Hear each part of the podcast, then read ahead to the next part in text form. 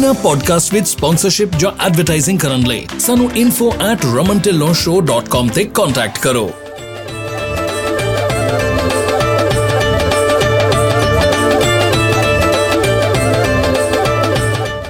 ਇਸ ਐਪੀਸੋਡ ਦਾ ਇਹ ਸੈਗਮੈਂਟ ਤੁਹਾਡੇ ਤੱਕ ਪਹੁੰਚਾ ਰਹੇ ਨੇ flat rate dispatching services incorporated powered by 25 years of combined trucking experience best lanes ਤੇ ਲਓ ਬੈਸਟ ਰੇਟਸ ਤੇ ਸਾਨੂੰ ਮੈਨੇਜ ਕਰਨ ਦਿਓ ਤੁਹਾਡੀ ਸਾਰੀ ਡਿਸਪੈਚ ਉਹ ਵੀ ਸਿਰਫ 5% ਤੇ। ਸਾਨੂੰ 5597101212 ਤੇ ਕਾਲ ਕਰੋ ਔਰ ਵਿਜ਼ਿਟ www.flatratedispatching.com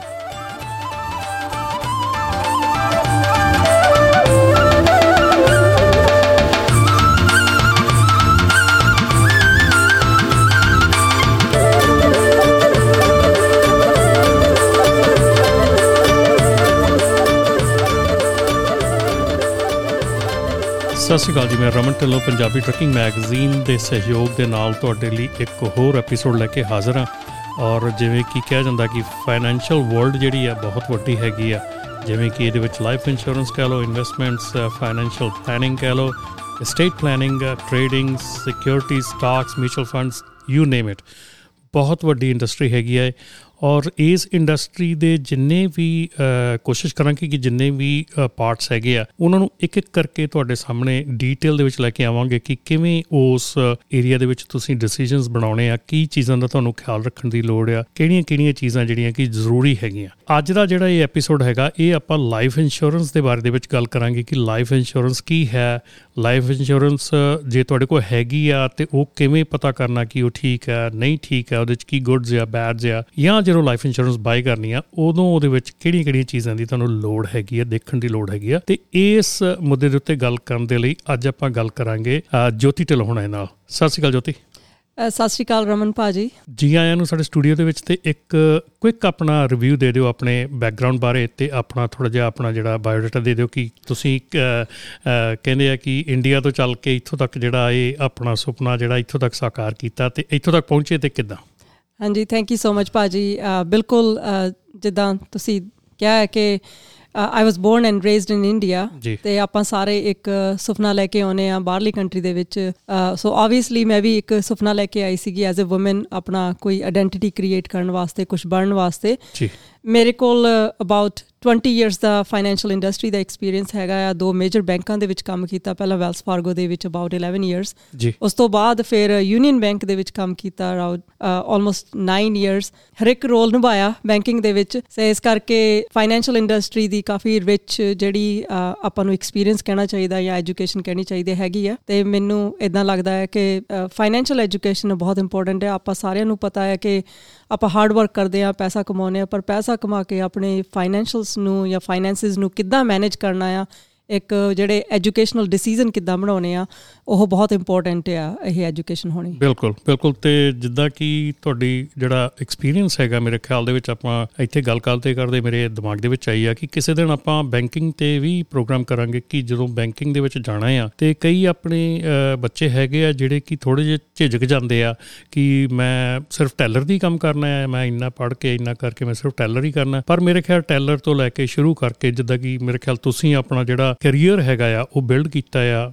ਫਰੋਮ ਟੈਲਰ ਹੈ ਨਾ ਉਹ ਇੱਕ ਕਾਬਿਲੇ ਤਾਰੀਫ ਆ ਤੇ ਉਹਦੇ ਲਈ ਆਪਾਂ ਇੱਕ ਦਿਨ ਜ਼ਰੂਰ ਪ੍ਰੋਗਰਾਮ ਕਰਾਂਗੇ ਪਰ ਅੱਜ ਦਾ ਪ੍ਰੋਗਰਾਮ ਜਿਹੜਾ ਹੈ ਉਹ ਆਪਾਂ ਲਾਈਫ ਇੰਸ਼ੋਰੈਂਸ ਦੇ ਉੱਤੇ ਕਰਨਾ ਹੈਗਾ ਸੋ ਲਾਈਫ ਇੰਸ਼ੋਰੈਂਸ ਦੇ ਬਾਰੇ ਦੇ ਵਿੱਚ ਗੱਲ ਕਰਾਂਗੇ ਪਹਿਲਾਂ ਤਾਂ ਇਹ ਆਉਣੇ ਕਿ ਲਾਈਫ ਇੰਸ਼ੋਰੈਂਸ ਕੀ ਆ ਠੀਕ ਹੈ ਨਾ ਆਪਾਂ ਨੂੰ ਸਮਝਣਾ ਜ਼ਰੂਰੀ ਆ ਲਾਈਫ ਇੰਸ਼ੋਰੈਂਸ ਹਰ ਇੱਕ ਦਾ ਇਹ ਹੋ ਜਾਂਦਾ ਕਿ ਸ਼ਾਇਦ ਲਾਈਫ ਇੰਸ਼ੋਰੈਂਸ ਇਹੋ ਹੀ ਆ ਕਿ ਮੇਰੀ ਡੈਥ ਹੋਣੀ ਆ ਤੇ ਮੇਰੇ ਤੋਂ ਬਾਅਦ ਦੇ ਚ ਤੋਂ ਬਾਅਦ ਚ ਪੈਸੇ ਜਿਹੜੇ ਆ ਮੇਰੇ ਬੈਨੀਫੀਸ਼ੀਅਰੀਜ਼ ਨੂੰ ਮਿਲਣੇ ਆ that is the simplest form ਕਿ ਜਿਹੜਾ ਆਮ ਨਾਰਮਲ ਬੰਦਾ ਉਹਨੂੰ ਸਮਝਦਾ ਆ ਪਰ ਮੇਰੇ ਖਿਆਲ ਦੇ ਚ ਲਾਈਫ ਇੰਸ਼ੋਰੈਂਸ ਜਿਹੜੀ ਆ ਉਹ ਇਸ ਤੋਂ ਕਿਤੇ ਅੱਗੇ ਆ ਇਸ ਤੋਂ ਕਿਤੇ ਅੱਗੇ ਚਲਾ ਗਿਆ ਕਿਉਂਕਿ ਪ੍ਰੋਡਕਟਸ ਜਿਹੜੇ ਆ ਬੜੇ ਡਿਵੈਲਪ ਹੋ ਗਏ ਬੜੇ ਵਧੀਆ ਡਿਵੈਲਪ ਹੋ ਗਏ ਸੋ ਇੱਕ ਉੱਤੇ ਚਾਤ ਪਾਓ ਕਿ ਲਾਈਫ ਇੰਸ਼ੋਰੈਂਸ ਕੀ ਆ?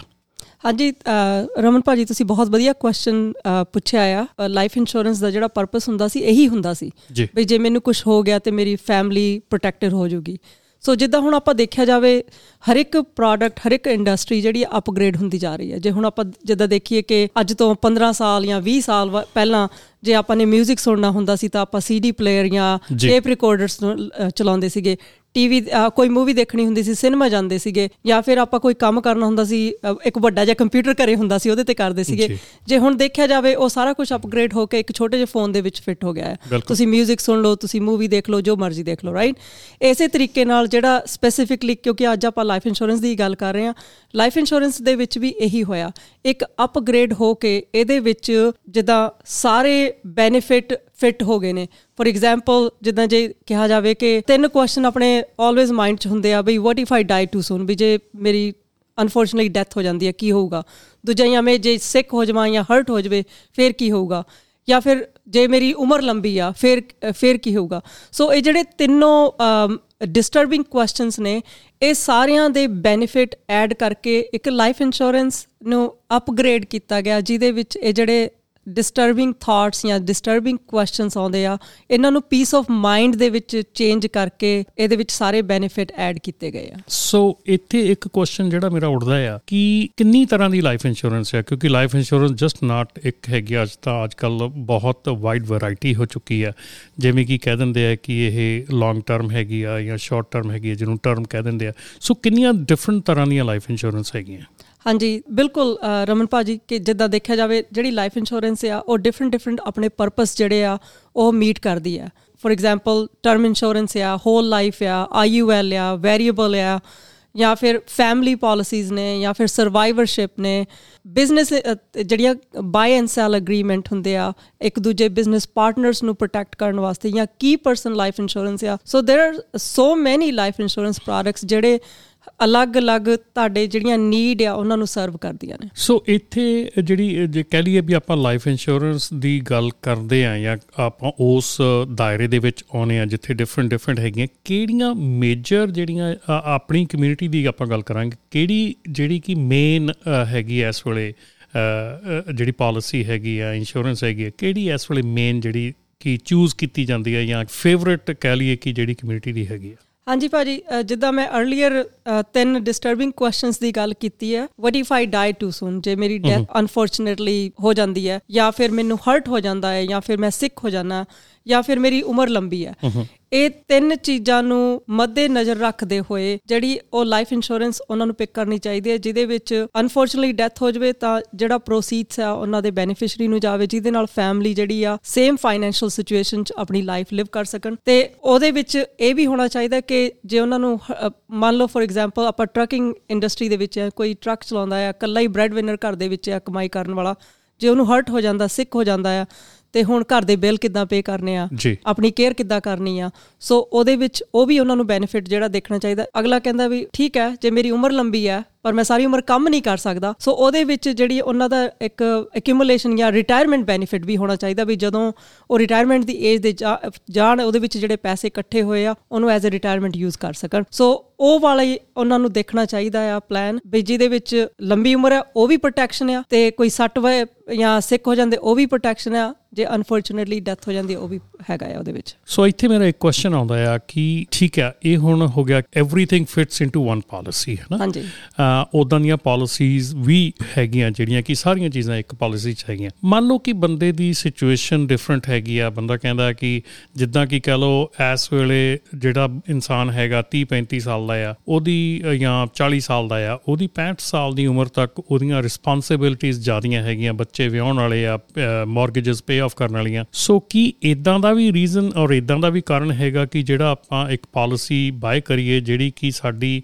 ਉਹਦੇ ਵਿੱਚ ਇਸ ਪੀਰੀਅਡ ਦੇ ਦਰਮਿਆਨ ਹਾਈਐਸਟ ਕਵਰੇਜ ਹੋਵੇ ਇਫ ਦਾ ਪਰਸਨ ਡਾਈਜ਼ ਜਾਂ ਉਹਦੀ ਜਿਹੜੀ ਆ, ਜੇ ਉਹ ਆਪਣਾ ਡਿਸੇਬਲ ਹੋ ਜਾਂਦਾ, ਉਹਦੀ ਕਵਰੇਜ ਹੋਵੇ ਬਟ ਜਿਹੜੀ 65 ਤੇ ਜਾ ਕੇ ਉਹਦੀ ਸਟੇਬਲ ਹੋ ਜਵੇ, ਤਾਂ ਕਿ ਕਿਉਂਕਿ ਬਿਕੋਜ਼ ਆਲਵੇਜ਼ ਰਿਟਾਇਰਮੈਂਟ ਤੇ ਜਾ ਕੇ ਬੰਦੇ ਕੋਲ ਉਹਨੇ ਪੈਸੇ ਨਹੀਂ ਹੁੰਦੇ ਸੋ ਉਹ ਉੱਥੇ ਜਾ ਕੇ ਫਲੈਟਨ ਹੋ ਜਵੇ। ਸੋ ਇਦਾਂ ਦੀ ਪਾਲਿਸੀਜ਼ ਵੀ ਹੈਗੀਆਂ। ਹਾਂਜੀ ਭਾਜੀ ਜਦੋਂ ਆਪਾਂ ਕਲਾਇੰਟ ਨਾਲ ਬਹਿਨੇ ਆ, ਅਗਲੇ ਦੀ ਆਪਾਂ ਜਦੋਂ ਨੀਡ ਅਸੈਸ ਕਰਦੇ ਆ ਤੇ ਆਪਾਂ ਜਿਹੜਾ ਫਿਊਚਰ ਉਹਨਾਂ ਦੀ ਕਪੈਸਿਟੀ ਜਾਂ ਕੈਪੇਬਿਲਿਟੀ ਆ ਜਿਹੜਾ ਉਹ ਕੰਮ ਕਰਦੇ ਆ ਬਿਜ਼ਨਸ ਓਨ ਕਰਦੇ ਆ, ਆਪਾਂ ਉਹ ਚੀਜ਼ਾਂ ਨੂੰ ਧਿਆਨ 'ਚ ਰੱਖ ਕੇ ਤੇ ਫਿਰ ਆਪਾਂ ਉਹ ਜਿਹੜਾ ਪਲਾਨ ਉਦਾਂ ਹੀ ਡਿਜ਼ਾਈਨ ਕਰਦੇ ਆ ਵੀ ਇਹ ਬੰਦਾ, ਬੰਦੇ ਕੋਲ 60 ਦੀ ਏਜ ਤੇ ਜਾ ਕੇ ਜਾਂ 65 ਦੀ ਏਜ ਤੇ ਜਾ ਕੇ ਬਈ ਕੋਈ ਇਦਾਂ ਦਾ ਕਾਰੋਬਾਰ ਹੈਗਾ ਜਿਹੜੀ ਇਨਕਮ ਆਊਗੀ ਕਿ ਨਹੀਂ ਆਊਗੀ।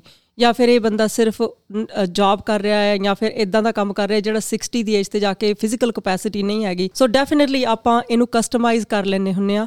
ਕਸਟਮਰ ਦੀ ਨੀਡ ਦੇ ਬੇਸ ਦੇ ਹਿਸਾਬ ਨਾਲ। ਸੋ ਬੇਸਿਕਲੀ ਜ਼ਰੂਰੀ ਆ ਕਿ ਜਦੋਂ ਕਸਟਮਰ ਕੋਈ ਵੀ ਜਿਹੜਾ ਕਲਾਇੰਟ ਹੈਗਾ ਆ, ਉਹਨੂੰ ਉਹਦੀਆਂ ਨੀਡਸ ਜਿਹੜੀਆਂ ਉਹ ਜ਼ਰੂਰ ਦੇਖੀਆਂ ਜਾਣ, ਉਹਦੀ ਅਫੋਰਡੇਬਿਲਿਟੀ ਦੇਖੀ ਜਾਵੇ, ਉਹਦੀ ਸਾਰੀ ਜਿਹੜੀ ਚੀਜ਼ ਆ ਉਹ ਦੇਖੀ ਜਾਵੇ ਤਾਂ ਕਿ ਉਹਨੂੰ ਜਿਹੜੀ ਪ੍ਰੋਪਰ ਢੰਗ ਦੇ ਨਾਲ ਪ੍ਰੋਪਰ ਪਾਲਿਸੀ ਜਿਹੜੀ ਆ, ਉਹ ਦਿੱਤੀ ਜਾਵੇ ਤੇ ਆਪਾਂ ਜੋਤੀ ਇੱਥੇ ਛੋਟਾ ਜਿਹਾ ਲਵਾਂਗੇ ਬ੍ਰੇਕ ਤੇ ਬ੍ਰੇਕ ਤੋਂ ਬਾਅਦ ਅਗਲਾ ਜਿਹੜਾ ਸੈਸ਼ਨ ਹੈਗਾ, ਅਗਲਾ ਜਿਹੜਾ ਆਪਣਾ ਪਾਰਟ ਹੈਗਾ, ਉਹਦੇ ਵਿੱਚ ਆਪਾਂ ਜਿਹੜੀ ਆ ਹੋਰ ਡੀਟੇਲ ਦੇ ਵਿੱਚ ਗੱਲ ਕਰਾਂਗੇ ਕਿ ਕੀ ਦੇਖਣਾ ਚਾਹੀਦਾ ਇੰਸ਼ੋਰੈਂਸ ਪਾਲਿਸੀ ਲੈਣ ਲੱਗਿਆ ਜਾਂ ਜੇ ਤੁਹਾਡੀ, ਤੁਸੀਂ ਆਲਰੇਡੀ ਪਾਲਿਸੀ ਹੈਗੀ ਆ ਤੁਹਾਡੇ ਕੋਲ ਤੇ ਉਹਦੇ ਲਈ ਤੁਸੀਂ ਜੇ ਕਿਸੇ ਨੂੰ ਕਿਸੇ ਚੰਗੇ ਜਿਹੜੇ ਆਪਣੇ ਜਾਂ ਤੁਹਾਨੂੰ ਲੈ ਕੇ ਤੇ ਉਹਨੂੰ ਰੀਡ ਕਰਵਾਉਣਾ ਚਾਹੁੰਦੇ ਆ, ਉਹਨੂੰ ਐਨਾਲਾਈਜ਼ ਕਰਵਾਉਣਾ ਚਾਹੁੰਦੇ ਆ, ਤੇ ਉਹਦੇ ਵਿੱਚ ਕੀ ਕੀ ਕਰਨਾ ਚਾਹੀਦਾ। ਸੋ ਮਿਲਦੇ ਛੋਟੀ ਜਿਹੀ ਬ੍ਰੇਕ ਤੋਂ ਬਾਅਦ। ਇਨਾ ਪੋਡਕਾਸਟ ਵਿੱਚ ਸਪਾਂਸਰਸ਼ਿਪ ਜਾਂ ਐਡਵਰਟਾਈਜ਼ਿੰਗ ਕਰਨ ਲਈ ਸਾਨੂੰ info@ramantelawshow.com ਤੇ ਕੰਟੈਕਟ ਕਰੋ। ਹੁਣ ਲਓ 55 ਸੈਂਟਸ ਤੱਕ ਦਾ ਫਿਊਲ ਡਿਸਕਾਊਂਟ ਅਪਲਾਈ ਕਰਨ ਲਈ gonapta.org ਤੇ ਜਾਓ। ਕੋਈ ਫੀ ਨਹੀਂ, ਕੋਈ ਕ੍ਰੈਡਿਟ ਚੈੱਕ ਨਹੀਂ। ਇਸ ਐਪੀਸੋਡ ਦਾ ਇਹ ਸੈਗਮੈਂਟ ਤੁਹਾਡੇ ਤੱਕ ਪਹੁੰਚਾ ਰਹੇ ਨੇ flat rate dispatching services incorporated powered by 25 years of combined trucking experience best lanes ਤੇ ਲੋ ਬੈਸਟ ਰੇਟਸ ਤੇ ਸਾਨੂੰ ਮੈਨੇਜ ਕਰਨ ਦਿਓ ਤੁਹਾਡੀ ਸਾਰੀ ਡਿਸਪੈਚ ਉਹ ਵੀ ਸਿਰਫ 5% ਤੇ। ਸਾਨੂੰ 5597101212 ਤੇ ਕਾਲ ਕਰੋ ਔਰ visit www.flatrateDispatching.com Low discounts, fuel, tires, dispatching services, ELDs, factoring, workers' compensation insurance, group healthcare, trucking softwares ਤੇ ਅਤੇ ਹੋਰ ਵੀ ਬਹੁਤ ਕੁਝ ਮੈਂਬਰਸ਼ਿਪ ਲਈ ਅਪਲਾਈ ਕਰਨ ਲਈ gonapta.org ਤੇ ਜਾਓ ਤੇ ਲਓ ਜੀ ਬ੍ਰੇਕ ਤੋਂ ਬਾਅਦ ਤੁਹਾਡਾ ਸਵਾਗਤ ਹੈ ਤੇ ਜਿੱਦਾਂ ਕਿ ਆਪਾਂ ਲਾਈਫ ਇੰਸ਼ੋਰੈਂਸ ਤੇ ਗੱਲ ਕਰ ਰਹੇ ਸੀ ਤੇ ਗੱਲ ਆਪਣੀ ਖੜੀ ਸੀ ਜਾ ਕੇ ਕਿ ਅਫੋਰਡੇਬਿਲਿਟੀ ਤੇ ਪਲੱਸ ਜੇ ਤੁਹਾਡੇ ਕੋਲ ਇੰਸ਼ੋਰੈਂਸ ਹੈਗੀ ਹੈ ਤੇ ਉਹਦੇ ਵਿੱਚ ਜੇ ਤੁਸੀਂ ਦੇਖਣਾ ਚਾਹੁੰਦੇ ਕਿ ਉਹਦੇ ਵਿੱਚ ਕੀ ਗੁੱਡ ਐਂਡ ਬੈਡ ਹੈਗਾ, ਤੇ ਨਾਲ ਦੇ ਨਾਲ ਹੀ ਆਪਾਂ ਗੱਲ ਕਰਾਂਗੇ ਕਿ ਜੇ ਤੁਸੀਂ ਇੰਸ਼ੋਰੈਂਸ ਬਾਈ ਕਰਨੀ ਆ, ਤੇ ਉਹਦੇ ਲਈ ਕੀ ਦੇਖਣਾ ਚਾਹੀਦਾ? ਤੇ ਜੋਤੀ, ਇਹਦੇ ਵਿੱਚ ਇੱਕ ਜ਼ਰੂਰੀ ਜਿਹੜੀ ਆ ਅਫੋਰਡੇਬਿਲਿਟੀ ਇੱਕ ਪੁਆਇੰਟ ਹੈਗਾ ਕਿ ਅਫੋਰਡੇਬਿਲਿਟੀ ਜਿਹੜੀ ਹੋਣੀ ਜ਼ਰੂਰੀ ਹੈਗੀ ਆ। ਸੋ ਅਫੋਰਡੇਬਿਲਿਟੀ ਦੇ ਨਾਲ ਦੇ ਨਾਲ ਜੇ ਤੁਸੀਂ ਕਿਸੇ ਐਗਜ਼ਿਸਟਿੰਗ ਪਾਲਿਸੀ ਹੈਗੀ, ਮੰਨ ਲਓ ਕਿਸੇ ਕੋਲ, ਔਰ ਉਹਨਾਂ ਨੂੰ ਨਹੀਂ ਪਤਾ ਹੈਗਾ ਕਿ ਉਹਦੇ ਵਿੱਚ ਕੀ ਹੈਗਾ, ਕੀ ਨਹੀਂ ਹੈਗਾ, ਜਾਂ ਕੀ ਕਵਰੇਜ ਹੈਗੀ ਸਾਡੀ ਕਿੱਥੇ ਕਿੱਥੇ ਕੀ ਪ੍ਰੋਬਲਮਸ ਆ, ਜਾਂ ਗੁੱਡ ਬੈਡ ਜੋ ਵੀ ਆ। ਸੋ ਉਹ ਵੀ ਜਿਹੜਾ ਤੁਸੀਂ ਕਰਦੇ ਹੈਗੇ ਉਹ ਕੀ ਪਾਲਿਸੀ ਨੂੰ ਜਿਹੜਾ ਐਨਲਾਈਜ਼ ਕਰਨਾ ਜਾਂ ਐਨਾਲਿਸਿਸ ਕਰਨਾ? ਹਾਂਜੀ ਭਾਜੀ, ਆਪਾਂ ਉਹ ਵੀ ਕਰਦੇ ਆ ਕਿ ਜੇ ਕਿਸੇ ਕੋਲ ਆਲਰੇਡੀ ਐਗਜ਼ਿਸਟਿੰਗ ਪਲਾਨ ਹੈਗਾ ਆ, ਹੁਣ ਕਿਉਂਕਿ ਆਪਣੇ ਜਿਹੜੇ ਕੰਜ਼ਿਊਮਰਸ ਨੇ ਜਾਂ ਕਲਾਇੰਟਸ ਨੇ, ਉਹ ਉਹਨਾਂ ਦਾ ਸਪੈਸ਼ਲਾਈਜ਼ ਏਰੀਆ ਨਹੀਂ ਹੈਗਾ। ਹੁਣ ਜਿੱਦਾਂ ਡਾਕਟਰਸ ਨੇ ਡਾਕਟਰ ਆਪਣੇ ਏਰੀਆ 'ਚ ਸਪੈਸ਼ਲਾਈਜ਼ ਨੇ। ਸੋ ਆਪਾਂ ਇਹ ਐਕਸਪੈਕਟ ਨਹੀਂ ਕਰ ਸਕਦੇ ਵੀ ਆਪਣੇ ਕਲਾਇੰਟਸ ਵੀ ਇਹਦੇ ਵਿੱਚ ਸਪੈਸ਼ਲਾਈਜ਼ ਨੇ। ਸੋ ਜਦੋਂ ਆਪਾਂ ਆਪਣੇ ਕਲਾਇੰਟਸ ਦੇ ਨਾਲ ਬੈਠਦੇ ਜੇ ਉਹਨਾਂ ਕੋਲ ਆਲਰੇਡੀ ਐਗਜ਼ਿਸਟਿੰਗ ਪਲਾਨ ਹੈਗਾ ਆ ਜੀ। ਤੇ ਆਪਾਂ ਉਹਨਾਂ ਦੇ ਨਾਲ ਬੈਠ ਕੇ ਰਿਵਿਊ ਕਰਦੇ ਆ ਕਿ ਬਈ ਜਿਹੜੀ ਉਹਨਾਂ ਦੀ ਨੀਡ ਹੈ ਜਾਂ ਜਿਹੜਾ ਉਹਨਾਂ ਦਾ ਆਬਜੈਕਟਿਵ ਹੈ ਲਾਈਫ ਇੰਸ਼ੋਰੈਂਸ ਤੋਂ ਉਹ ਮੀਟ ਹੋ ਰਿਹਾ ਕਿ ਨਹੀਂ ਹੋ ਰਿਹਾ। ਫੋਰ ਐਗਜ਼ਾਮਪਲ ਸੋ ਜੇ ਉਹਨਾਂ ਦਾ ਆਬਜੈਕਟਿਵ ਹੈਗਾ ਵੀ ਅਸੀਂ ਟੈਕਸ ਫ੍ਰੀ ਗਰੋਥ ਜਾਂ ਅਕਿਊਮੂਲੇਟ ਕਰਨੇ ਆਪਣੀ ਰਿਟਾਇਰਮੈਂਟ ਵਾਸਤੇ ਪੈਸੇ ਤੇ ਫਿਰ ਉਹਨਾਂ ਨੂੰ ਉਹਦੇ ਵਿੱਚ ਕਿੰਨਾ ਵਿਆਜ ਮਿਲ ਰਿਹਾ ਆ? ਤੇ ਜਦੋਂ ਉਹਨਾਂ ਨੇ ਪੈਸੇ ਕਢਾਉਣੇ ਆ ਬਈ ਉਹਨਾਂ ਨੂੰ ਲੋਨ ਤੇ ਜਾਂ ਫਿਰ ਕੋਈ ਉਹਨਾਂ ਨੂੰ ਫੀਸ ਜਾਂ ਫਿਰ ਕੋਈ ਇੰਟਰਸਟ ਲੱਗਣਾ ਉਹਨਾਂ ਨੂੰ ਜਿੰਨਾ ਇੰਟਰਸਟ ਮਿਲ ਰਿਹਾ ਉਸ ਤੋਂ ਵੱਧ ਇੰਟਰਸਟ ਲੱਗਣਾ ਆ ਤੇ ਉਹਨਾਂ ਦੀ ਕੀ ਰੈਸਟ੍ਰਿਕਸ਼ਨਸ ਨੇ ਕਿੰਨੇ ਪਰਸੈਂਟ ਉਹ ਕਢਾ ਸਕਦੇ ਆ? ਤੇ ਦੂਸਰਾ ਉਹਦੇ ਵਿੱਚ ਜਿਹੜੇ ਦੂਜੇ ਬੈਨੀਫਿਟ ਨੇ ਬਈ ਉਹ ਹੈਗੇ ਆ ਕਿ ਨਹੀਂ ਹੈਗੇ। ਸੋ ਇਹ ਆਪਾਂ ਸਾਰਾ ਕੁਝ ਰਿਵਿਊ ਕਰਦੇ ਆ ਤੇ ਜੇ ਆਪਾਂ ਨੂੰ ਲੱਗਦਾ ਹੈ ਵੀ ਉਹ ਇੱਕ ਗੁੱਡ ਪ੍ਰੋਡਕਟਸ ਨੇ ਫਿਰ ਆਪਾਂ ਉਹਨਾਂ ਨੂੰ ਇਹ ਵੀ ਦੱਸਦੇ ਹਾਂ ਵੀ ਉਹਦੇ ਵਿੱਚ ਕੀ ਕੀ ਬੈਨੀਫਿਟ ਨੇ ਜਾਂ ਫਿਰ ਉਹਦੇ ਵਿੱਚ ਹੋਰ ਕੀ ਐਡ ਕਰ ਸਕਦੇ ਆ। ਐਬਸੋਲੂਟਲੀ ਆਪਾਂ ਬੈਠ ਕੇ ਸਾਰਾ ਰਿਵਿਊ ਕਰਦੇ ਆ ਉਹਨਾਂ ਕਿਉਂਕਿ ਬਹੁਤ ਜਿਹੜੇ ਕੰਜ਼ਿਊਮਰ ਹੈਗੇ ਬਹੁਤ ਕਲਾਇੰਟ ਹੈਗੇ ਆ। ਮੈਂ ਜਿੱਦਾਂ ਕਿ ਮੈਂ ਹੁਣ ਟਰੱਕਿੰਗ ਦਾ ਜ਼ਿਆਦਾ ਡੀਟੇਲ ਦੇ ਵਿੱਚ ਗੱਲ ਕਰਦਾ ਟਰੱਕਿੰਗ ਦੇ ਨਾਲ ਜ਼ਿਆਦਾ ਰਿਲੇਟ ਕਰਦਾ। ਸੋ ਜਿਹੜੇ ਸਾਡੇ ਕਲਾਇੰਟ ਹੈਗੇ ਟਰੱਕਿੰਗ ਵਾਲੇ ਆਈ ਮੀਨ ਲੋਟ ਆਫ ਟਾਈਮ ਲੋਕਾਂ ਨੂੰ ਇਹ ਹੋ ਜਾਂਦਾ ਕਿ ਜੇ ਮੈਂ ਕਿਸੇ ਨੂੰ ਪਾਲਿਸੀ ਰਿਵਿਊ ਕਰਨ ਨੂੰ ਦੇਤੀ ਤੇ ਆਟੋਮੈਟਿਕਲੀ ਮੇਰੀ ਪਾਲਿਸੀ ਗਲਤੀ ਆ ਤੇ ਉਹਨਾਂ ਨੇ ਆਪਣੀ ਪਾਲਿਸੀ ਵੇਚਣੀ ਹੈ ਮੈਨੂੰ। ਸੋ ਇਹ ਬੜਾ ਭਰਮ ਹੈਗਾ, ਇਹ ਬੜਾ ਭਲੇਖਾ ਹੈਗਾ ਕਿ ਪਾਲਿਸੀ ਰਿਵਿਊ ਜਿਹੜਾ ਆ, ਜਿਹੜਾ ਟਾਈਮ ਟੂ ਟਾਈਮ ਕਰਵਾਉਣਾ ਜ਼ਰੂਰੀ ਹੁੰਦਾ ਹੈ ਕਿਉਂਕਿ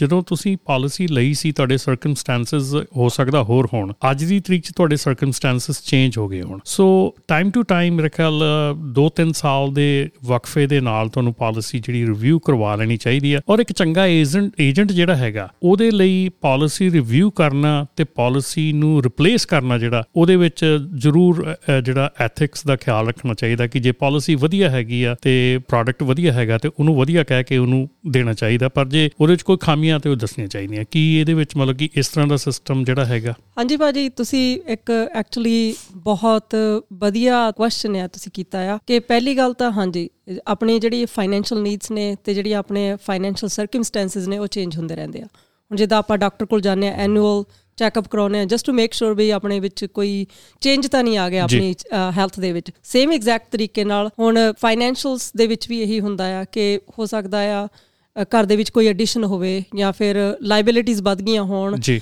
ਫਿਰ ਕੋਈ ਵੀ ਫਾਈਨੈਂਸ਼ੀਅਲ ਚੇਂਜ ਆਇਆ ਹੋਵੇ ਇਸ ਕਰਕੇ ਇਹ ਜ਼ਰੂਰੀ ਹੈ ਕਿ ਆਪਣੀ not only life insurance any any ਜਿਹੜੇ ਫਾਈਨੈਂਸ਼ੀਅਲ ਪ੍ਰੋਡਕਟਸ ਆਪਾਂ ਕੈਰੀ ਕਰਦੇ ਆ ਉਹਨਾਂ ਨੂੰ ਰਿਵਿਊ ਕਰਾਉਣਾ ਬਹੁਤ ਜ਼ਰੂਰੀ ਹੈ। ਕਿਉਂਕਿ ਚੇਂਜ ਆ ਰਿਹਾ ਆ ਲਾਈਫ ਸਟਾਈਲ ਚੇਂਜ ਹੋ ਰਿਹਾ ਆ ਆਪਣੀ ਇਨਕਮ ਚੇਂਜ ਹੋ ਰਹੀ ਹੈ ਆਪਣੀ ਲਾਇਬਿਲਿਟੀਆਂ ਆਪਣੇ ਐਸੈਟਸ ਚੇਂਜ ਹੋ ਰਹੇ ਆ it's very important to get a review every few years ਜੀ ਕਿਉਂਕਿ ਹੋ ਸਕਦਾ ਕਿਸੇ ਨੇ ਯੂ نو ਜਿਸ ਟਾਈਮ ਤੇ ਪਾਲਿਸੀ ਲਈ ਹੋਵੇ, ਉਹ ਰੈਂਟਲ ਘਰ ਦੇ ਵਿੱਚ ਹੋਣ ਤੇ ਬਾਅਦ ਦੇ ਵਿੱਚ ਉਹਨਾਂ ਨੇ ਘਰ ਆਪਣਾ ਬਾਈ ਕਰ ਲਿਆ ਹੋਵੇ, ਤੇ ਇਹ ਬੜੀਆਂ ਚੀਜ਼ਾਂ ਜਿਹੜੀਆਂ ਆ ਹੋ ਜਾਂਦੀਆਂ। ਤੇ ਮੈਨੂੰ ਕਈ ਵਾਰੀ ਇਹ ਵੀ ਧਿਆਨ ਆਉਂਦਾ ਹੁੰਦਾ ਕਿ ਮੈਂ, ਕਿਉਂਕਿ ਮੇਰਾ ਮਾਰਗੇਜ ਦੇ ਵਿੱਚ ਵੀ ਥੋੜਾ ਥੋੜਾ ਨਹੀਂ, ਕਾਫੀ ਮੇਰੇ ਖਿਆਲ 9 ਸਾਲ ਦਾ ਐਕਸਪੀਰੀਅੰਸ ਹੈਗਾ। ਸੋ ਉਦੋਂ ਅਸੀਂ ਜਦੋਂ ਕਰਦੇ ਹੁੰਦੇ ਸੀਗੇ ਮਾਰਗੇਜ ਇੰਸ਼ੋਰੈਂਸ ਤੇ ਮਾਰਗੇਜ ਇੰਸ਼ੋਰੈਂਸ ਨੂੰ ਜਦੋਂ ਅਸੀਂ ਰੀਡ ਕਰਨਾ, ਤੇ ਬੇਸਿਕਲੀ ਉਹ ਜਿਹੜਾ ਤੁਹਾਡਾ ਲੈਂਡਰ ਹੈਗਾ, ਉਹਦੇ ਹੱਕ 'ਚ ਹੀ ਹੁੰਦੀ ਆ। ਸੋ ਕਈ ਵਾਰੀ ਇਹ ਚੀਜ਼ਾਂ ਜਿਹੜੀਆਂ, ਇਹ ਆਉਂਦੀਆਂ ਟਾਈਮ ਟੂ ਟਾਈਮ ਰੀਡ ਕਰਨ ਤੋਂ ਬਾਅਦ ਵੀ ਕਿਸ ਤਰ੍ਹਾਂ ਇਹ ਚੀਜ਼ਾਂ ਵਰਕ ਕਰਦੀਆਂ। ਸੋ ਜਿਹੜੀ ਇਹ ਆਪਾਂ ਗੱਲ ਕਰੀਏ ਕਿ ਜਿਹੜੀ ਹੁਣ ਲਾਈਫ ਇੰਸ਼ੋਰੈਂਸ ਪਾਲਿਸੀ ਹੈ, ਜਿੱਦਾਂ ਤੁਸੀਂ ਕਿਹਾ ਕਿ ਆਪਾਂ ਰਿਵਿਊ ਕਰਤੀ ਸਰ ਹੁਣ ਉਹ ਜਿਹੜੇ ਕਲਾਇੰਟ ਹੈਗੇ ਆ, ਉਹ ਜਿਹੜੇ ਲੋਕੀ ਹੈਗੇ ਜਿਨ੍ਹਾਂ ਨੇ ਇਹ ਬਾਏ ਕਰਨੀ ਆ ਜਾਂ ਨਵੇਂ ਸਿਰੋਂ ਬਾਏ ਕਰਨੀ ਆ, ਖਾਸ ਕਰਕੇ ਟਰੱਕਿੰਗ ਦੇ ਵਿੱਚ ਅਸੀਂ ਬਹੁਤ ਜ਼ੋਰ ਲਾ ਰਹੇ ਆ ਕਿ ਸਾਡੀ ਜਿਹੜੀ ਟਰੱਕਿੰਗ ਇੰਡਸਟਰੀ ਹੈਗੀ ਆ, ਉਹ ਇਸ ਗੱਲ ਨੂੰ ਮੰਨੇ ਔਰ ਸਮਝੇ ਕਿ ਲਾਈਫ ਇੰਸ਼ੋਰੈਂਸ ਜਿਹੜੀ ਆ ਬਹੁਤ ਜ਼ਿਆਦਾ ਜ਼ਰੂਰੀ ਹੈਗੀ, ਖਾਸ ਕਰਕੇ ਟਰੱਕਰ ਦੇ ਲਈ ਬਿਕਾਜ਼ ਉਹ ਸਾਰਾ ਦਿਨ ਉਹਦੀ ਜਿਹੜੀ ਸਿਚੁਏਸ਼ਨ ਹੈ ਸਾਰਾ ਦਿਨ ਸੜਕ ਤੇ ਆ, ਆਪਾਂ ਸੜਕ ਤੇ ਸਾਰਾ ਦਿਨ ਰਹਿਣਾ, ਪਤਾ ਨਹੀਂ ਕਿਸ ਵੇਲੇ ਕੀ ਚੀਜ਼ ਹੋ ਜਾਣੀ ਹੈ ਸੋ ਰੀਸੈਂਟਲੀ ਜਿੰਨੇ ਵੀ ਹਾਦਸੇ ਹੋਏ ਆ, ਉਹਨਾਂ ਦੇ ਵਿੱਚ ਲਾਈਫ ਇੰਸ਼ੋਰੈਂਸ ਦੀ ਕਮੀ ਰਹੀ ਆ। ਮੈਜੋਰਟੀ ਦੇ ਵਿੱਚ ਤੇ ਇਸ ਕਰਕੇ ਜਿਹਨੇ ਨਵੀਂ ਬਾਈ ਕਰਨੀ ਆ ਜੇ ਮੰਨ ਲਓ ਕੋਈ ਟਰੱਕਰ ਹੈਗਾ ਆ ਜਿਹੜੀ ਕਿ ਬਿਲਕੁਲ ਸਿਚੁਏਸ਼ਨ ਜਿਹੜੀ ਡਿਫਰੈਂਟ ਹੈਗੀ ਆ, ਜੇ ਇੱਕ ਡਾਕਟਰ ਨੇ ਬਾਈ ਕਰਨੀ, ਉਹ ਤੋਂ ਟਰੱਕਰ ਦੀ ਸਿਚੁਏਸ਼ਨ ਟੋਟਲੀ ਡਿਫਰੈਂਟ ਹੈਗੀ ਆ। ਸੋ ਉਹਦੇ ਲਈ ਇੱਕ ਜਿਹੜੇ ਤੁਸੀਂ ਦੱਸੋ ਕਿ ਪਿਕ ਪੁਆਇੰਟ ਜਿਹੜੇ ਪਿਨ ਪੁਆਇੰਟ ਜਿਹੜੇ ਆ, ਕਿ ਪਿਨ ਪੁਆਇੰਟਸ ਕੀ ਕੀ ਹੈਗੇ ਆ ਕਿੱਥੇ ਕਿੱਥੇ ਉਹਨੂੰ ਧਿਆਨ ਰੱਖਣਾ ਚਾਹੀਦਾ, ਇੱਕ ਐਜ਼ ਇੱਕ ਟਰੱਕਰ ਨੂੰ ਜੇ ਆਪਾਂ ਮਾਈਂਡ ਦੇ ਵਿੱਚ ਲੈ ਕੇ ਚੱਲੀਏ। ਹਾਂਜੀ ਆਮ ਸੌਰੀ ਮੈਂ ਤੁਹਾਡਾ ਇਹ ਕੁਐਸਚਨ ਹੁਣੇ ਆਨਸਰ ਕਰਦੀ ਆ ਇਸ ਤੋਂ ਪਹਿਲਾਂ ਮੈਂ ਤੁਹਾਡੇ ਜਿਹੜਾ ਪਿਛਲਾ ਕੁਐਸਚਨ ਤੁਸੀਂ ਰੇਜ਼ ਕੀਤਾ ਸੀਗਾ ਉਹਦੇ ਉੱਪਰ ਵੀ ਥੋੜਾ ਜਿਹਾ ਕਹਿਣਾ ਮੰਗਦੀ ਆ ਕੁਝ ਜੀ। ਕਿ ਜਿਹੜੀ ਆਪਾਂ ਇਸ ਫਾਈਨੈਂਸ਼ੀਅਲ ਇੰਡਸਟਰੀ ਦੇ ਵਿੱਚ ਜਦੋਂ specially as a life insurance agent ਆਪਾਂ ਜਿਹੜਾ ਕੰਮ ਕਰਦੇ ਆਪਣੇ ਕੰਜ਼ਿਊਮਰਸ ਦੇ ਨਾਲ ਕਿਉਂਕਿ ਇਹ ਜਿਹੜੇ ਪ੍ਰੋਡਕਟਸ ਨੇ ਜਾਂ ਸਰਵਿਸਿਜ਼ ਨੇ ਇਹ ਬਹੁਤ ਸੈਂਸਿਟਿਵ ਨੇ ਅਗਲੇ ਦੀ ਲਾਈਫ ਨਾਲ ਰਿਲੇਟਡ ਨੇ ਹਨਾ? ਸੋ ਇਸ ਕਰਕੇ ਆਪਾਂ ਨੂੰ ਐਜ਼ ਅ ਐਜੂਕੇਟਰ ਹੈਟ ਪਾਉਣਾ ਚਾਹੀਦਾ ਕਿਉਂਕਿ ਜਿਹੜਾ ਲੋਕਾਂ ਦਾ ਨਜ਼ਰੀਆ ਹੈ ਲਾਈਫ ਇੰਸ਼ੋਰੈਂਸ ਬਾਰੇ ਪੁਰਾਣਾ ਉਹ ਡਿਫਰੈਂਟ ਹੈ ਪਰ ਹੁਣ ਪ੍ਰੋਡਕਟ ਜਿਹੜੇ ਅਪਗ੍ਰੇਡ ਹੋ ਗਏ ਹੈਗੇ ਨੇ ਇਸ ਕਰਕੇ ਇਨਸਟੈਡ ਆਫ ਸੇਲਸ ਏਜੰਟ ਆਪਾਂ ਨੂੰ ਇੱਕ ਐਜੂਕੇਟਰ ਏਜੰਟ ਜਾਂ ਐਜੂਕੇਟਰ ਦਾ ਹੈਟ ਪਾਉਣਾ ਚਾਹੀਦਾ ਤੇ ਅਗਲੇ ਨੂੰ ਐਜੂਕੇਟ ਕਰਨਾ ਚਾਹੀਦਾ ਕੀ ਜ਼ਰੂਰੀ ਹੈ ਕਿੱਦਾਂ ਇਹ ਵਰਕ ਕਰਦੀ ਹੈ ਕਿੱਦਾਂ ਇਹ ਉਹਨਾਂ ਦੀ ਲਾਈਫ ਦੇ ਵਿੱਚ ਇੱਕ ਇੰਪੋਰਟੈਂਟ ਪਾਰਟ ਪਲੇ ਕਰ ਸਕਦੀ ਹੈ so I am true believer in that ਕਿ ਜਦੋਂ ਆਪਾਂ ਅਗਲੇ ਨੂੰ ਐਜੂਕੇਸ਼ਨ ਦਿੰਨੇ ਆ ਤੇ ਅਗਲੇ ਵਾਸਤੇ ਇੱਕ ਡਿਸੀਜਨ ਲੈਣਾ ਵੀ ਈਜ਼ੀ ਹੋ ਜਾਂਦਾ ਆ। ਮੇਰੇ ਖਿਆਲ ਇਹ ਬਹੁਤ ਵੱਡੀ ਗੱਲ ਹੈ ਨਾ ਕਿਉਂਕਿ ਜੇ ਆਪਾਂ ਕਿਸੇ ਨੂੰ ਐਜੂਕੇਟ ਕਰਦੀ ਹੈ ਆਪਾਂ ਐਜ਼ ਅ ਸੇਲਸ ਮੈਂ ਵੀ ਮੇਰੀ ਮੈਜੋਰਟੀ ਜਿਹੜੀ ਲਾਈਫ ਹੈਗੀ ਯੂਐਸ ਦੇ ਵਿੱਚ ਸੇਲਸ ਦੇ ਵਿੱਚ ਰਹੀ ਹੈਗੀ ਆ। ਤੇ ਮੇਰੇ ਖਿਆਲ ਦੇ ਵਿੱਚ ਮੇਰਾ ਵੀ ਇਹ ਆਬਜੈਕਟਿਵ ਰਿਹਾ ਹੈਗਾ। ਹਮੇਸ਼ਾ ਹੀ ਇਹੋ ਹੀ ਸੋਚ ਰਹੀ ਆ ਕਿ educate the consumer educate them fully to the product and then let them make a right decision. Absolutely. ਹਾਂਜੀ ਬਿਲਕੁਲ। ਤੇ ਦੂਸਰਾ ਜਿਹੜਾ ਤੁਸੀਂ ਕੁਐਸਚਨ ਰੇਜ਼ ਕੀਤਾ ਹੈ ਕਿ ਇਹ ਬਿਲਕੁਲ ਸਹੀ ਕਿਹਾ ਤੁਸੀਂ ਕਿ ਲਾਈਫ ਇੰਸ਼ੋਰੈਂਸ ਦਾ ਜਿਹੜਾ ਪਰਪਸ ਆ ਜੇ ਡਾਕਟਰਸ ਨੇ ਅਟਾਰਨੀਜ਼ ਨੇ ਅਕਾਊਂਟੈਂਟਸ ਨੇ ਜਾਂ ਫਿਰ ਫਾਰਮ ਲੇਬਰਸ ਨੇ ਜਾਂ ਟਰੱਕਰਸ ਨੇ ਹਰ ਇੱਕ ਦੀ ਡਿਫਰੈਂਟ ਡਿਫਰੈਂਟ ਲੋਡ ਹੈ ਤੇ ਡਿਫਰੈਂਟ ਡਿਫਰੈਂਟ ਆਬਜੈਕਟਿਵ ਆ। ਤੇ ਆਪਾਂ ਇਸ ਪ੍ਰੋਡਕਟ ਨੂੰ ਉਸ ਤਰੀਕੇ ਨਾਲ ਉਹਨਾਂ ਦੀ ਲੋੜ ਦੇ ਹਿਸਾਬ ਨਾਲ ਆਪਾਂ ਡਿਜ਼ਾਈਨ ਕਰ ਸਕਦੇ ਹਾਂ। ਸੋ ਬੇਸਿਕਲੀ ਕਹਿ ਸਕਦੇ ਹਾਂ ਕਿ ਜੇ ਆਪਣਾ ਟਰੱਕਰ ਹੈਗਾ ਟਰੱਕਰ ਦੀ ਲੋਡ ਡਿਫਰੈਂਟ ਹੈਗੀ ਹੈ ਡਾਕਟਰੀ ਡਿਫਰੈਂਟ ਹੈਗੀ ਹੈ ਡਿਫਰੈਂਟ ਡਿਫਰੈਂਟ ਪ੍ਰੋਡਕਟ ਹੋ ਸਕਦੇ ਆ ਵਨ ਇੱਕ ਰਸੇ ਦੇ ਨਾਲ ਆਪਾਂ ਸਾਰਿਆਂ ਨੂੰ ਨਹੀਂ ਬਣ ਸਕਦੇ। ਐਬਸੋਲੂਟਲੀ ਨਾਟ ਹਾਂਜੀ। ਸੋ ਕੀ ਖਾਸ-ਖਾਸ ਚੀਜ਼ਾਂ ਜਿਹੜੀਆਂ ਜਿਨ੍ਹਾਂ ਦੇ ਉੱਤੇ ਧਿਆਨ ਰੱਖਣਾ ਚਾਹੀਦਾ ਕਿ ਜਦੋਂ ਇੱਕ ਕੋਈ ਵੀ ਲਾਈਫ ਇੰਸ਼ੋਰੈਂਸ ਬਾਈ ਕਰ ਰਿਹਾ ਮੈਂ, ਕਿਉਂਕਿ ਟਰੱਕਰ ਦੀ ਗੱਲ ਹਮੇਸ਼ਾ ਮੇਰੇ ਮੂੰਹ ਚੋਂ ਨਿਕਲ ਜਾਂਦੀ ਕਿਉਂਕਿ ਮੈਂ ਅਗੇਨ ਟਰੱਕਰ ਦੇ ਨਾਲ ਜ਼ਿਆਦਾ ਰਿਲੇਟ ਕਰਦਾ। ਸੋ ਇੱਕ ਜਦੋਂ ਲਾਈਫ ਇੰਸ਼ੋਰੈਂਸ ਬਾਈ ਕਰਨੀ ਆ, ਤੇ ਅਫੋਰਡੇਬਿਲਿਟੀ ਤਾਂ ਪਹਿਲਾ ਹੋ ਗਿਆ। ਤੇ ਉਸ ਤੋਂ ਬਾਅਦ ਅਗਲੀਆਂ ਚੀਜ਼ਾਂ ਕਿਹੜੀਆਂ ਜਿਹੜੀਆਂ ਉਹ ਧਿਆਨ 'ਚ ਰੱਖਣੀਆਂ ਚਾਹੀਦੀਆਂ? ਹਾਂਜੀ, ਬਿਲਕੁਲ। ਹੁਣ ਜੇ ਟਰੱਕਿੰਗ ਇੰਡਸਟਰੀ ਨੂੰ ਆਪਾਂ ਲੈ ਕੇ ਗੱਲ ਕਰੀਏ, ਜਿਹੜੇ ਟਰੱਕ ਚਲਾਉਂਦੇ ਆ, ਜੇ ਹੁਣ ਕੋਈ ਬੰਦਾ 30 ਸਾਲ ਦਾ ਜਾਂ 40 ਸਾਲ ਦਾ ਜੇ ਦੇਖਿਆ ਜਾਵੇ ਪਹਿਲੀ ਗੱਲ ਤਾਂ ਬਈ ਅਗਲੇ ਆਉਣ ਵਾਲੇ 10 20 ਸਾਲ ਉਹ ਸੇਮ ਸਟਰੈਂਥ ਨਾਲ ਟਰੱਕ ਨਹੀਂ ਚਲਾ ਸਕਦੇ ਜਿਹੜੀ ਹੁਣ ਫਿਜ਼ੀਕਲ ਸਟਰੈਂਥ ਆ। ਪਹਿਲੀ ਤਾਂ ਗੱਲ ਉਹ ਉਹਨਾਂ ਨੂੰ ਖਿਆਲ 'ਚ ਰੱਖਣੀ ਚਾਹੀਦੀ ਆ। Right now they may be making good money ਪਰ ਅਗਲੇ 15 ਸਾਲ ਜਾਂ 20 ਸਾਲ ਜਦੋਂ ਉਹਨਾਂ ਨੇ 50s 'ਚ ਹੋਣਾ ਜਾਂ 60s 'ਚ ਹੋਣਾ ਉਹ ਸੇਮ ਸਟਰੈਂਥ ਨਾਲ ਟਰੱਕ ਨਹੀਂ ਚਲਾ ਸਕਦੇ। ਸੋ ਉਹ ਵੀ ਉਹਨਾਂ ਨੂੰ ਖਿਆਲ ਰੱਖਣਾ ਪੈਣਾ ਆ। ਤੇ ਦੂਸਰਾ ਔਰ ਜਿਹੜੇ majority I guess they called owner operator ਜਿਹੜੇ ਆਪਣੇ ਵਾਸਤੇ ਟਰੱਕ ਚਲਾਉਂਦੇ ਆ। ਸੋ ਉਹਨਾਂ ਕੋਲ most of the time retirement account ਨਹੀਂ ਹੁੰਦਾ। ਨਹੀਂ ਹੁੰਦਾ। ਨਾ ਕੋਈ ਆਇਰਾ ਜਾਂ ਜਿੱਥੇ ਕਿ ਉਹ ਆਪਣੀ ਰਿਟਾਇਰਮੈਂਟ ਵਾਸਤੇ ਸੇਵ ਕਰਨ ਆਪਣੇ ਆਉਣ ਵਾਲੀ 올ਡ ਏਜ ਵਾਸਤੇ ਸੇਵ ਕਰਨ ਉਹ ਚੀਜ਼ ਵੀ ਉਹਨਾਂ ਨੂੰ ਧਿਆਨ 'ਚ ਰੱਖਣੀ ਪੈਣੀ ਆ। ਤੇ ਤੀਸਰਾ ਜਿਹੜਾ ਤੁਸੀਂ ਹੁਣੇ ਗੱਲ ਕੀਤੀ ਕਿ ਜਿੱਦਾਂ ਦਾ ਉਹਨਾਂ ਦਾ profession ਆ they are always on the edge of risk ਹਨਾ ਸੋ ਰਿਸਕ ਕੋਈ ਨਹੀਂਗਾ ਕਿ ਡੈਥ ਦਾ ਰਿਸਕ ਇਹ ਵੀ ਹੋ ਸਕਦਾ ਹੈ ਕੋਈ ਸੱਟ ਪੇਟ ਵੀ ਲੱਗ ਸਕਦੀ ਆ ਸਲਿਪ ਹੋ ਗਿਆ ਜਾਂ ਜੋ ਵੀ ਹੈ ਡਿਸੇਬਲ ਹੋ ਗਏ। ਉਹ ਵੀ ਉਹਨਾਂ ਨੂੰ ਖਿਆਲ ਰੱਖਣਾ ਚਾਹੀਦਾ ਵੀ ਜੇ ਮੈਂ ਹੁਣ 10000 ਡਾਲਰ ਕਮਾਉਣਾ ਹੈ and if I stop working for some reason if I get hurt or I get sick ਤੇ ਜਿਹੜਾ ਮੇਰੀ ਇਨਕਮ ਹੈ ਉਹ ਪ੍ਰੋਟੈਕਟਡ ਹੈਗੀ ਕਿ ਨਹੀਂ ਹੈਗੀ।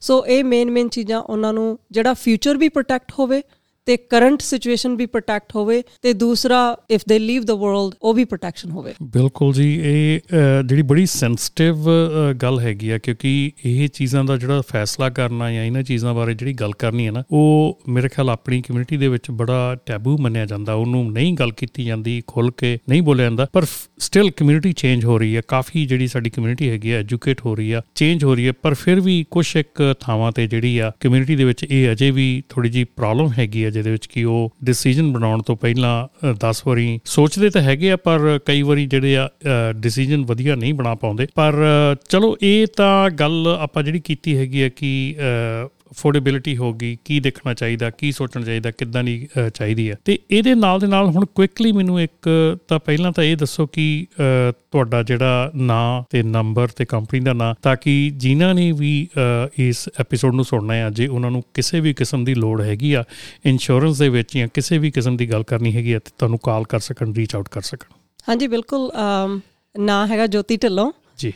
ਫੋਨ ਨੰਬਰ ਹੈਗਾ 559 623 2359 ਤੇ ਬਿਲਕੁਲ ਜੀ, ਤੁਸੀਂ ਵੀ ਇਹ ਗੱਲ ਪੱਲੇ ਬੰਨ ਲੈਣੀ ਆ ਕਿ ਇਹ ਲਾਈਫ ਇੰਸ਼ੋਰੈਂਸ ਬਹੁਤ ਜ਼ਰੂਰੀ ਹੈਗੀ ਆ ਔਰ ਖਾਸ ਕਰਕੇ ਜੇ ਆਪਾਂ ਟਰੱਕਿੰਗ ਦੀ ਗੱਲ ਕਰੀਏ ਟਰੱਕਿੰਗ ਦੀ ਨਹੀਂ ਕਿਸੇ ਵੀ ਕਿੱਤੇ ਦੀ ਗੱਲ ਕਰੀਏ, ਚਾਹੇ ਸਟੋਰ ਤੇ ਕੰਮ ਕਰਦਾ, ਚਾਹੇ ਕਿਤੇ ਵੀ ਕਰਦਾ, ਉਹਦੇ ਲਈ ਲਾਈਫ ਇੰਸ਼ੋਰੈਂਸ ਬਹੁਤ ਜ਼ਰੂਰੀ ਹੈਗੀ ਆ। ਇੱਕ ਤਾਂ ਤੁਹਾਡੇ ਜਿਹੜੇ ਲਵਡ ਵਨਸ ਆ, ਉਹਨਾਂ ਨੂੰ ਪ੍ਰੋਟੈਕਟ ਕਰਨ ਲਈ, ਇੱਕ ਤੁਹਾਨੂੰ ਵੀ ਪ੍ਰੋਟੈਕਸ਼ਨ ਲਈ ਤੇ ਖਾਸ ਕਰਕੇ ਜਿਹੜੀ ਟਰੱਕਿੰਗ ਇੰਡਸਟਰੀ ਹੈਗੀ ਆ, ਉਹਦੇ ਲਈ ਆਪਾਂ ਆਉਣ ਵਾਲੇ ਪ੍ਰੋਗਰਾਮਾਂ ਦੇ ਵਿੱਚ ਜਿਹੜਾ ਇੱਕ ਬਹੁਤ ਵੱਡਾ ਮੁੱਦਾ ਹੈਗਾ ਇਸ ਵੇਲੇ, ਕਿਉਂਕਿ ਸਾਡੇ ਬਹੁਤ ਡਰਾਈਵਰ ਜਿਹੜੇ ਹੈਗੇ ਆ, ਉਹ W2 ਤੇ ਨਾ ਹੋ ਕੇ 1099 ਤੇ ਹੈਗੇ ਆ। ਸੋ ਬੇਸਿਕਲੀ 1099 ਦੇ ਹੋਣ ਦਾ ਮਤਲਬ ਹੈਗਾ ਕਿ ਉਹਨਾਂ ਕੋਲ ਟੋਟਲੀ ਜ਼ੀਰੋ ਰਿਟਾਇਰਮੈਂਟ ਆ। ਕੋਈ ਟੈਕਸਸ ਨਹੀਂ ਪੇ ਕਰ ਰਹੇ, ਕੋਈ ਕੁਝ ਨਹੀਂ ਪੇ ਕਰ ਰਿਹਾ ਸੋ ਰਿਟਾਇਰਮੈਂਟ ਲਈ ਜ਼ੀਰੋ ਆ। ਸੋ ਆਉਣ ਵਾਲੇ ਜਿਹੜੇ ਐਪੀਸੋਡ ਹੈਗੇ ਆ, ਉਹਨਾਂ ਦੇ ਵਿੱਚ ਆਪਾਂ ਜ਼ਰੂਰ ਇਹ ਖੁੱਲ ਕੇ ਇਨਫੋਰਮੇਸ਼ਨ ਲੈ ਕੇ ਆਵਾਂਗੇ ਕਿ ਹੋਰ ਕਿਹੜੇ ਪ੍ਰੋਡਕਟ ਹੈਗੇ। ਚਲੋ ਬਾਈ ਦਾ ਵੇ ਤੁਸੀਂ 1099 ਤੇ ਕੰਮ ਕਰੀ ਜਾ ਰਹੇ ਹੋ, ਤੁਸੀਂ ਨਹੀਂ ਸਾਡੀ ਮੰਨਣੀ ਤੁਸੀਂ ਉਹੋ ਹੀ ਕਰਨਾ। ਪਰ ਜੇ ਤੁਸੀਂ ਹੋਰ ਵੀ ਕਈ ਜਿਹੜੀਆਂ ਚੀਜ਼ਾਂ ਹੈਗੀਆਂ, ਹੋਰ ਵੀ ਪ੍ਰੋਡਕਟ ਹੈਗੇ ਆ, ਉਹਨਾਂ ਦੇ ਵਿੱਚ ਇਨਵੈਸਟਮੈਂਟ ਕਰਕੇ ਐਟਲੀਸਟ ਕੁਝ ਨਾ ਕੁਝ ਆਪਣੀ ਰਿਟਾਇਰਮੈਂਟ ਲਈ ਜ਼ਰੂਰ ਸ਼ੁਰੂ ਕਰ ਸਕਦੇ ਆ ਔਰ ਸ਼ੁਰੂ ਕਰਨਾ ਚਾਹੀਦਾ। ਤੇ ਜੋ ਤੀ ਆਉਣ ਵਾਲੇ ਜਿਹੜੇ ਪ੍ਰੋਗਰਾਮ ਹੈਗੇ ਆਉਣ ਵਾਲੇ ਜਿਹੜੇ ਐਪੀਸੋਡ ਹੈਗੇ, ਉਹਨਾਂ ਦੇ ਵਿੱਚ ਆਪਾਂ ਡੀਟੇਲ ਦੇ ਵਿੱਚ ਜਿਹੜੇ ਹੋਰ ਫਾਈਨੈਂਸ਼ੀਅਲਸ ਡਿਸੀਜਨਸ ਹੈਗੇ ਉਹਨਾਂ ਦੇ ਬਾਰੇ ਚ ਗੱਲ ਕਰਾਂਗੇ। ਤੇ ਤੁਹਾਡਾ ਅੱਜ ਸਾਡੇ ਸਟੂਡੀਓ ਚ ਆਉਣ ਲਈ ਬਹੁਤ-ਬਹੁਤ ਥੈਂਕ ਯੂ ਹਾਂਜੀ ਤੇ ਜਾਣ ਤੋਂ ਪਹਿਲਾਂ ਰਮਨ ਭਾਜੀ ਮੈਂ ਇੱਕ ਕੁਇਕਲੀ ਹੋਰ ਸ਼ੇਅਰ ਕਰਨਾ ਮੰਗਦੀ ਸੀ ਗੱਲ ਕਿ ਜਿਹੜੀ ਲਾਈਫ ਇੰਸ਼ੋਰੈਂਸ ਆ ਇਹ ਕੱਲੀ ਇੰਸ਼ੋਰੈਂਸ ਨਹੀਂ ਇੱਕ ਵੈਲਥ ਕ੍ਰੀਏਟ ਕਰਦੀ ਆ। ਜੀ। ਤੇ ਦੂਸਰਾ ਇਹਦੇ ਵਿੱਚ ਜਿਹੜੇ ਬੈਨੀਫਿਟ ਨੇ ਉਹ ਇੱਕ ਹੈਗਾ ਟੈਕਸ ਐਡਵਾਂਟੇਜ ਤੁਹਾਡੀ ਜਿਹੜੀ ਮਨੀ ਆ ਉਹ ਟੈਕਸ ਫ੍ਰੀ ਗਰੋ ਹੋ ਰਹੀ ਆ। ਜੀ। ਤੇ ਬਾਕੀ ਹੈਗਾ ਆ ਕਿ ਇਹਦੇ ਵਿੱਚ ਕੋਈ ਰਿਸਟ੍ਰਿਕਸ਼ਨਸ ਨਹੀਂ ਹੈਗੀਆਂ ਨੇ। ਜਿਹੜੇ ਤੁਹਾਡੀ ਮਨੀ ਐਕਿਊਮੂਲੇਟ ਹੋ ਰਹੀ ਆ ਤੇ ਤੁਸੀਂ ਉਹ ਮਨੀ ਜਦੋਂ ਮਰਜ਼ੀ ਵਿਡਰਾ ਕਰ ਸਕਦੇ ਹੋ ਜਦੋਂ ਐਕਿਊਮੂਲੇਟ ਹੋ ਜਾਂਦੀ ਆ। ਭਾਵੇਂ ਉਹ ਐਜੂਕੇਸ਼ਨ ਪਰਪਸ ਵਾਸਤੇ ਆ ਭਾਵੇਂ ਮੈਰਿਜ ਪਰਪਸ ਵਾਸਤੇ ਆ ਜਿੱਦਾਂ ਹੁਣ ਹੋਰ ਪ੍ਰੋਡਕਟ ਨੇ ਪ੍ਰੋਡਕਟ ਸਾਰੇ ਵਧੀਆ ਹੁੰਦੇ ਪਰ ਹਰ ਇੱਕ ਆਪਣਾ ਪਰਪਸ ਮੀਟ ਕਰਦਾ। 401k ਹੋ ਗਿਆ ਰਾਥ ਹਾਇਰ ਹੋ ਗਿਆ ਉਹਨਾਂ 'ਚ ਤੁਹਾਨੂੰ ਏਜ 59 ਐਂਡ ਹਾਫ ਤੱਕ ਵੇਟ ਕਰਨੀ ਪੈਂਦੀ ਇੱਥੇ ਨਹੀਂ ਵੇਟ ਕਰਨੀ ਪੈਂਦੀ। ਚਲੋ ਹੁਣ ਆਪਾਂ ਇਹ ਜਿਹੜਾ ਤੁਸੀਂ ਕੁਇਕਲੀ ਦੱਸਿਆ ਇਹ ਆਪਾਂ ਨੈਕਸਟ ਐਪੀਸੋਡ ਦਾ ਮੁੱਦਾ ਇਹ ਬਣਾ ਲੈਨੇ ਆ ਆਪਾਂ ਨੈਕਸਟ ਐਪੀਸੋਡ ਦੇ ਵਿੱਚ ਇਹਦੇ ਬਾਰੇ 'ਚ ਗੱਲ ਕਰਾਂਗੇ ਤੇ ਅੱਜ ਦਾ ਜਿਹੜਾ ਐਪੀਸੋਡ ਹੈਗਾ ਆਪਾਂ ਇੱਥੇ ਖਤਮ ਕਰਦੇ ਹਾਂ। ਥੈਂਕ ਯੂ ਸੋ ਮਚ ਪਾਜੀ for giving me the time ਤੁਸੀਂ ਮੈਨੂੰ ਮੌਕਾ ਦਿੱਤਾ ਇੱਥੇ ਆ ਕੇ ਆਪਣੀ ਕੰਜ਼ੂਮਰਸ ਨੇ ਕਲਾਇੰਟਸ ਨੂੰ ਜਾਂ ਆਪਣੀ ਕਮਿਊਨਿਟੀ ਨੂੰ ਐਜੂਕੇਟ ਕਰਨਾ thank you so much thank you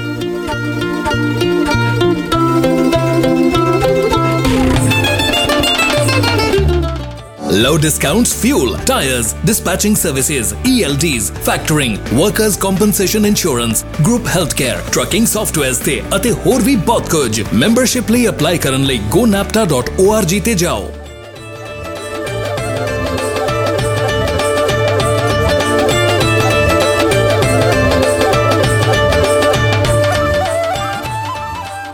ਇਨਾ ਪੋਡਕਾਸਟ ਵਿੱਚ ਸਪਾਂਸਰਸ਼ਿਪ ਜਾਂ ਐਡਵਰਟਾਈਜ਼ਿੰਗ ਕਰਨ ਲਈ ਸਾਨੂੰ info@ramantilawshow.com ਤੇ ਕੰਟੈਕਟ ਕਰੋ।